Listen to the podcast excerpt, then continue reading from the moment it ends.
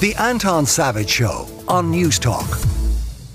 Now, I'm joined by Peter Leonard. Peter is a barrister who specialises uh, in employment law because we wanted to return to that story of the injunction taken by a Twitter executive uh, in respect of uh, uh, her being locked out of her Twitter accounts, or rather out of her, her work email accounts and all the rest of it. This is Tim Healy writing in the Irish Independent. He says An Irish based senior executive of Twitter has secured a temporary High Court injunction preventing the social networking giant from terminating her employment. The order was secured by a woman who is working as Twitter's global vice president for public policy, and she claims that by not responding to a generic and vague email that was sent to all Twitter employees by its owner, she has been treated as if she were no longer employed by the company. Now, obviously, that's going to have to get litigated and ventilated in a court of law, but Peter Leonard might have a view into the wider context. Peter, I was surprised by the decision that Twitter took or that Elon Musk took to let so many people go so quickly because I was under the uh, the misapprehension I guess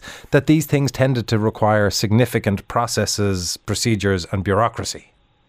Absolutely, Anton. Um, I think Elon Musk is a law unto himself, so I think he went about it his own way. He had just taken over Twitter, and he issued all these edicts, effectively saying that employees were being let go, and he was reducing the staff. And he did it in a, in a completely summary manner and tried to get rid of people without going through due process. Now, we know that if you are trying to make a, significant number of people redundant from an Irish company, there is a legal process. You have to negotiate, you have to notify the government in relation to that. Uh, and there has to be a, a, process put in place. But every individual, remember, everybody, indiv- every individual has an employment contract with Twitter, uh, and they have rights and they have entitlements. And in this circumstance, if they're being made redundant because the company claims their job is no longer there, or the company has to restructure, and their their their, their role that they fill uh, is no longer available, and therefore on that basis they can be made redundant. There has to be a process of engagement, and there has to be a reason why one person is selected over another. You can't just fire out a pile of emails saying you're gone, it's over. You know, we don't want you anymore. So this is a very courageous move uh, by Miss McSweeney, who has taken this case. Uh, now she has got an interim injunction, which just parks everything for the moment. As you say, as you said in your introduction there, it will have to be litigated. It will have to go to court. She will have to say that she has rights that were not respected, uh, and that will park things, and then the court will look at that, and probably there will be some form of settlement. Uh, if the company is minded to terminate somebody's employment, they probably can proceed with that.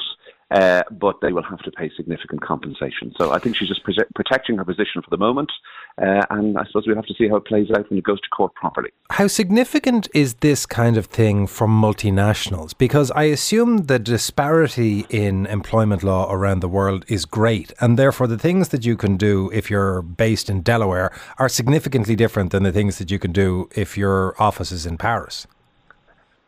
Absolutely, absolutely. I mean, we, we you know, the, the, the American notion that you can fire anybody in a heartbeat uh, doesn't operate to the same level over here. I mean, it, it is, we have the Unfair Dismissal Act since 1977, uh, and anybody, now you can dismiss somebody here, and unfortunately people think, oh, I can't be dismissed. You can, you can, you can dismiss somebody for a bad reason, but then that person will have a, a perfectly good claim against you, uh, and will be able to claim unfair dismissal and will be able to get compensation for being fired by a company.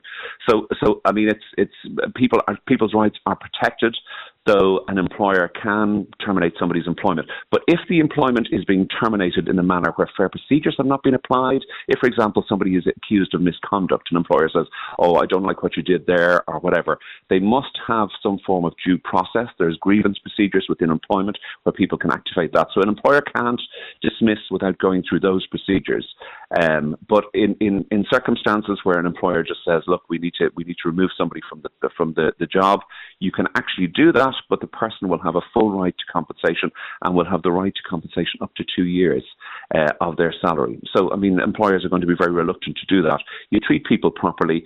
Uh, redundancy is the option that's available to employers if they need to restructure, but they must go through it properly, and they must, if, if they if they select somebody for redundancy, it must be the correct person.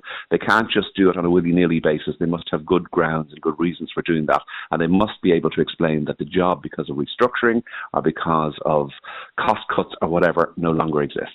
And as you say, in this instance, until it is litigated and, and ventilated in the court of law, we won't know which uh, applies or doesn't apply in this uh, specific instance. But very interesting insight into a, a, case that I think will have a lot of eyes on it, given the precedent that it uh, may set in relation to that whole sector. Peter Leonard, thank you very much for joining us. It's Peter Leonard, barrister um, specialising in employment law.